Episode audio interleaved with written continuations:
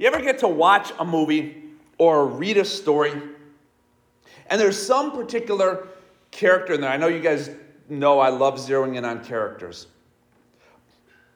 But in the, the fictional realm, you read about a character, you see a character, and you're like, I know exactly what that person is going through. What's running through their minds as they're on the screen or on the page. One of my favorites that really caught this idea for me It was a book I actually read when I was Andrew's age. And fortunately, this year I had the chance to introduce it to him. Um, it's called Bridge to Terabithia by Katherine Paterson. Uh, and there's a scene in there.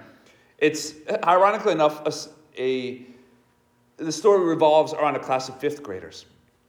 And Jesse, this boy, is hearing this new girl, Leslie, tell what it's like to scuba dive. And there is something that is so just drops you right into it in the way Paterson wrote it. It doesn't come across quite as well in the movie, but man, I heard what's going through young Jesse's head as he's hearing this story of what this girl is like exploring realms that he has never even thought of going into. It's like, I know exactly what he feels like hearing that. Don't even remember exactly what it is that connected me to it, but I'm like, I get that. It's one of those things that writers, that directors go after in their art, in their craft, is finding that connection between a character and the audience, or the reader and the audience. And today, we get to, to explore a story that has the same kind of connection. Hopefully, the same kind of eureka moment for you. Now, I get there's going to be some of the details that are not quite going to match up as far as um, perfectly being able to, to relate. Um, guys, I'm maybe you've never asked a lady to glean your fields. Um, ladies, I know that's a stretch of a detail. It comes up. Ladies, maybe you've never fallen prostrate before a guy that is, well, I'll just leave it at that because I'm smart.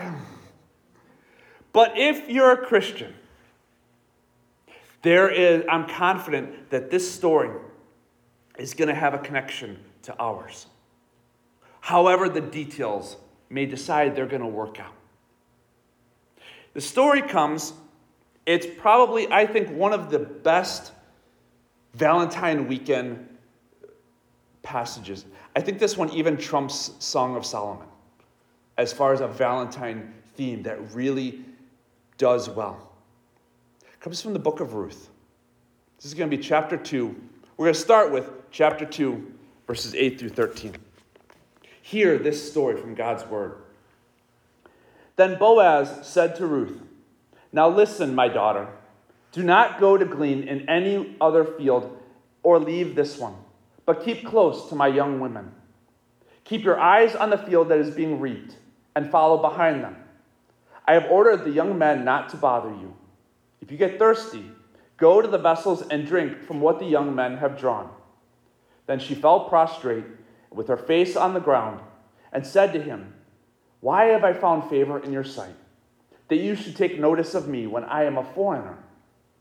But Boaz answered her, All that you have done for your mother in law since the death of your husband has been fully told me, and how you left your father and your mother and your native land and came to a people that you did not know before May the Lord reward you for your deeds. And may you have full reward from the Lord, the God of Israel, under whose wings you have come for refuge. Then she said, May I continue to find favor in your sight, my Lord, for you have comforted me and spoken kindly to your servant, even though I am not one of your servants. This is the word of our Lord. Thanks be to God.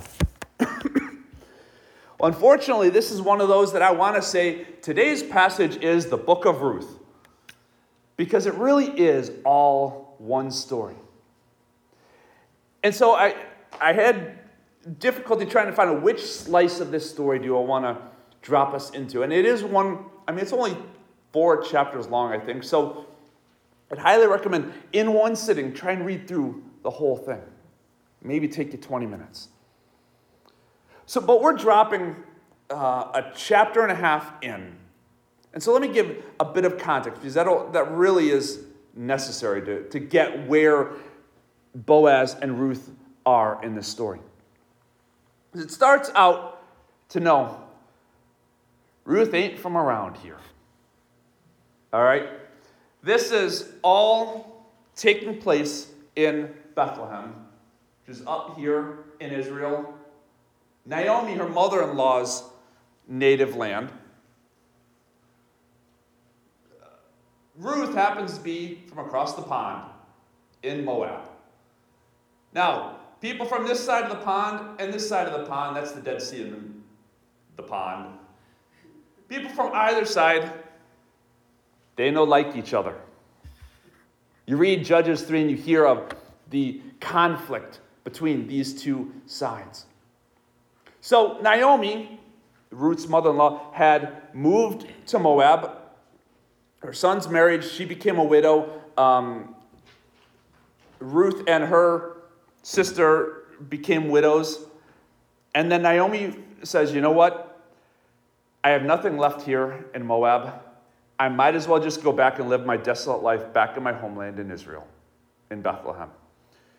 And Ruth pleads to join her. Let me come with you. Let your people become my people. Let your gods become my gods. She's willing to, to go all in on making a journey to a land, as Boaz says, that you did not know before. Now, Ruth, just to lay it out there, the strikes that are against her making this journey. She's a woman, she's a widow, she's childless, she's a foreigner. Even worse, she's from an enemy foreign land, not just a garden variety foreigner. She's leaving everything she knows. The odds of her making it in Bethlehem, living anything more than the desolate life that Naomi had resigned herself to when she gets back to her, her home country and, and all her friends are like, hey, Naomi, great to see you. It's been a while. And she's like, don't call me Naomi, call me Mara. My name, you know, because I've just got bitterness. That's the life she had resigned to. And there's not a whole lot that says Ruth ain't going to end up in the same kind of boat. And I doubled down on this idea. I'm really hammering in on it because it's going to help, as we see, to make the connection between Ruth's story and the Christians. And they finally get, they, Naomi resigns to having Ruth join her, and they get back up into Bethlehem. And, you know, First thing you need when you're going to move into a foreign land, you need food, for starters. You ain't going to last very long without that. So Ruth goes gleaning in the fields, basically picking up the scraps after the harvesters. The, people, the harvesters, uh, the crews would come into the fields and, and collect all the grain. And, you know, grain being what it is, you don't get every last kernel of it. So some of it would fall in the, the trails of the ground, and the gleaners would come and clean up afterwards, if you will. It was actually one of those things that was built into the law as a, a mercy to the downtrodden. This was actually required. When you reap the fields and reap your harvest in your field and forget a sheaf in the field, don't go back and pick it up. Don't go back and get it. It shall be left for the alien, the orphan, the widow. Sounds an awful lot like Ruth right there. So that the Lord your God may bless you in all your undertakings. They even went so far as, as to command that the edges of the fields don't harvest those. Yes, it's yours, but glean from the middle so that the outside can be left for those who are downtrodden, who are poor, who are the aliens, the fatherless, the widow. Ruth is a primo candidate for such mercy. And while it ain't dignified work at all, it at least, when you need food, she's like, I don't care about dignity right now. I need something to eat for me and Naomi. And so she does it. It helps to make ends meet. But as she's faithfully trying to get the food for her and Naomi so they can physically survive, the chief of the harvesters, Boaz, is looking across the field and something about Ruth, something about this new face behind the gleaner, behind the harvesters catches his eye. And Boaz said to his servant, who was in charge of the reapers, To whom does this young lady, the young woman, belong? The servant who was in charge of the reapers answered, She is the Moabite who came back with Naomi from the country of Moab. Might even say it was love at first sight, even from a distance. And Boaz is like, it'd be kind of cruel if I Facebook stalk her, but maybe if I can get a friend to kind of tell me what's the 411 on this lady, what's going on, what's her story. But you can tell there's something he's attracted to. In that opener of, as he finally gets up the, the nerve to have a conversation with her, he says, My daughter. Boaz said to Ruth, Now listen, my daughter. Do not go and glean in another field or leave this one, but keep close to my young women. That's, though we often use the phrase means something biological, and I promise there's not a some deep, dark Greek meaning to this word that I'm going to try and embellish for you. Daughter is daughter, but it's a term of, he says it as a term of endearment as a term of there's a place where I'm learning to care for you.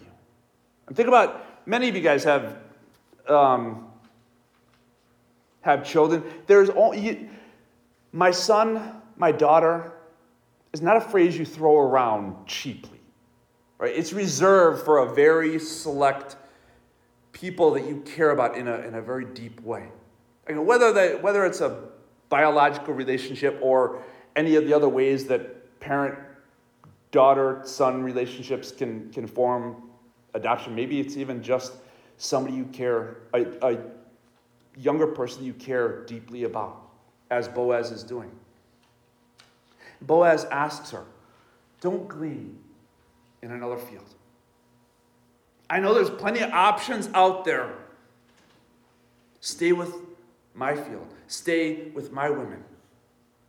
Now, he's not, they're not courting yet. They're not dating yet. He hasn't asked her for dinner and a movie yet or anything like that. But he's asking for her loyalty. For her to basically go all in on his field, his a place where he might be able to see if this love at first sight thing grows a little bit. Now, hear this from Ruth's perspective for a second. She and Naomi, they need food. There's a place, maybe I get it. It's like, Boaz, I can't date right now because I'm trying to not starve to death. All right, I got things I got to take care of before I can worry about a relationship. Great as it is, that's a little bit creative license, I know. But Boaz is like, you know what? There's other fields. Yes, I get it but stay in mind. If the conversation ended there, maybe she ends up in a bit of a pickle because she might think, and I don't think she does, given her response and her character throughout this story, she starts to think, well, what's in it for me? Well, she gets an answer. And in character, Boaz is very gracious about it. So, guys, Take notes. He knows her backstory. They need food. They've come from this foreign land, yet he asks for her loyalty. He says, essentially, I want to be the one to provide. I want to be the one to take care of you, my daughter. This person that I, this lady that I am starting to have feelings for. He says, Follow after my harvesters and glean, you know. He's not going to put it quite this way, but yes, gather all the cleanup stuff that you that you can. Even even so, more than that, he goes to the harvesters. He's like, "Hey guys, there's this lady that I really like. She's going to be coming up from behind you. I want to take care of her.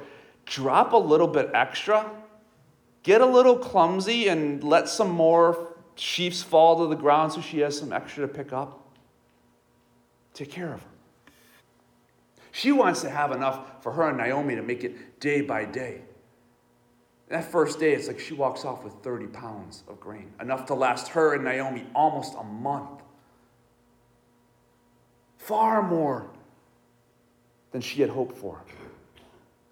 Boaz goes further than to just say, hey, let her have some extra food. Let her have some extra grain that she's trying to gather together. But he goes to those who may um, think, well, this is a foreigner. What's she going to do? He says, don't bother her. He says, don't go there. You're going to be answering to me. You don't want to answer to me. Maybe he's got a cousin from New Jersey. I don't know. But it would have been nothing for the men to abuse her. Maybe even, God forbid, rape her. She's a foreigner. What's she going to do? She's got no recourse in our land. Boaz says, Nope. Mm, that no bueno for you. He's looking out for her. He, hang on to that. Before he even has a conversation with her, he's telling the men, careful. Be, be upright around her. Boaz shows her, goes even beyond that, goes, shows her a unique hospitality. Take a drink whenever you want. Now, this is, remember, this is desert land. This is happening in Israel. It's field work. It's hot. There's something about it that is probably pretty physically uncomfortable and leaves you with the dry mouth. And, you know, she's part of the labor force, essentially. So this hospitality is huge. But it doesn't end there. He doesn't just say, hey, if you're thirsty, you have access to my well. Go and scoop some out, take a drink. But he says, if you get thirsty, go to the vessels and drink from what the young men have already drawn. My guys will do the labor for you. All you have to do if you're thirsty is go and take a drink. Definitely not a privilege that most gleaners are going to get. Here's the one. If guys, if you write down anything, write this one down. Boaz treats Ruth like a queen. I know this is going to be this slide is going to be the death of me because you all are going to check in with Rach next week and be like, hey, so Brian said treat like a queen. And tell me he got the coffee order right on Monday. Boaz is floored. Literally. I know, as long as I get the chai tea latte, I can cover up a whole lot of queenishness. But Boaz is, or uh, Ruth is floored, literally. Like, Why have I found such favor in your sight? I'm a foreigner. As the guys are probably figuring, what's she going to do? I've got no money. I've had nothing to offer you. The NIV even says, I don't even have standing as one of your servants. How is it that I'm finding such favor in your eyes? but he gives it gives a taste of her character. Contrast that idea with uh, heaven forbid today, where you know people might not receive such kindness in this kind of way, but rather if you're not treating somebody like that, they're, they're going to bite your head off. How dare you not treat me like a queen? How dare you make me draw my own water? Give me from what you've already took let alone give thanks for unmerited kindness. Yes, I'm actually I'm trying to use some of those writer skills and foreshadow drop some of those phrases that will hopefully help you make that connection between what's happening here in the world of gleaning and um, fields and what we experience as Christians today. Boaz responds. How have, I, how have you found such favor in my eyes? Boaz answered, All that you have done for your mother in law since the death of your husband has been fully told me, and how you left your father and your mother and your native land and come to a, came to a people that you did not know before. Forsook everything you knew to follow Naomi to the land of the one true God. Now, just as the aside, notice she's probably not, she's probably all this has happened. This conversation about, you know, let your people be my people, let your gods be my gods is happening between Ruth and Naomi across the pond. And yet, when nobody is watching, her character still comes out, still gets noticed. And now it just happens to be Boaz across the pond says, Yeah, that character that you thought was just showing up between that conversation between you and your mother in law, I know about it. And I honor it. it. Says you came, you left all you had to come find refuge in the land of the one true God. And it ends up being that one true God who ultimately is protecting her. The same way that that one true God orchestrated how Ruth just happened to find amongst all the fields to end up in Boaz's field? It's actually a common teaching in the Old Testament, in the Psalms. Be merciful to me, O God. Be merciful to me. For in you my soul takes refuge. That phrase comes up a little bit later beyond what I had read in this story.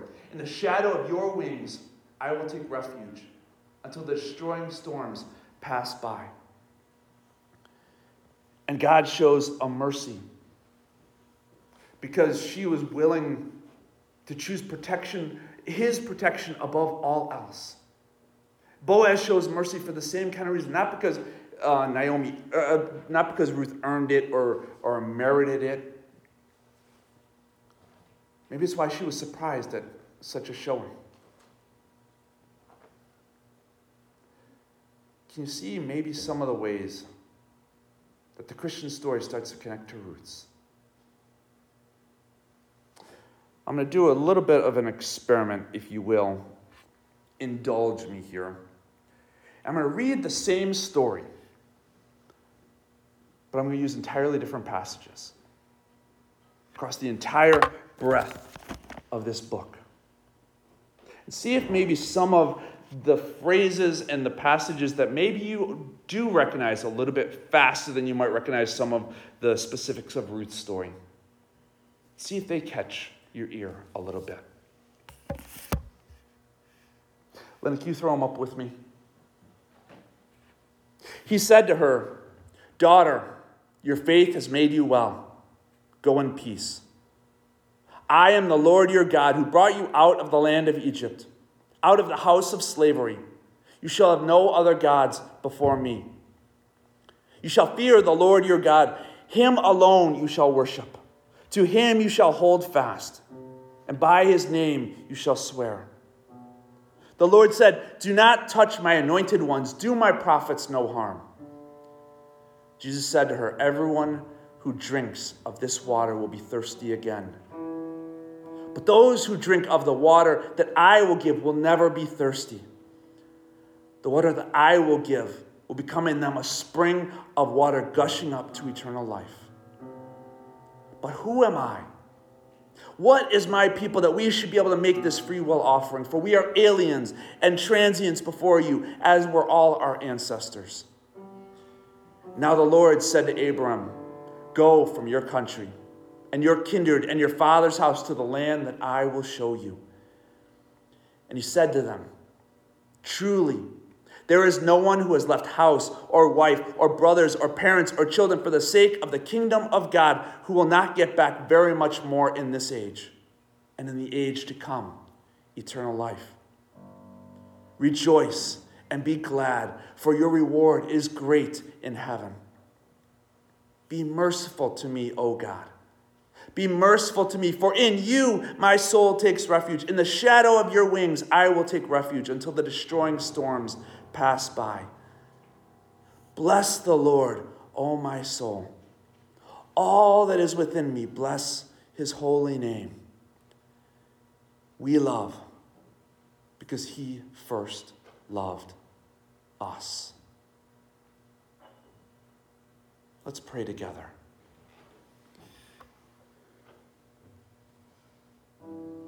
Lord, your love, so incredible. The fact that you offered it before you even entertained a conversation with us.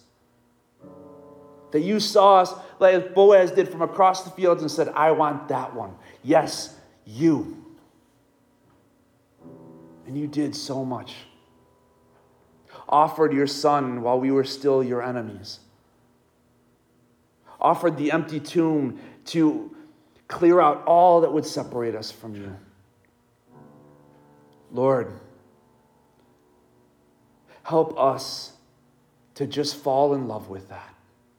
To fall in love, not with the gifts, but with the giver, with you, the one who deserves our love more than anything this world has to offer. All this we pray in your name. Amen.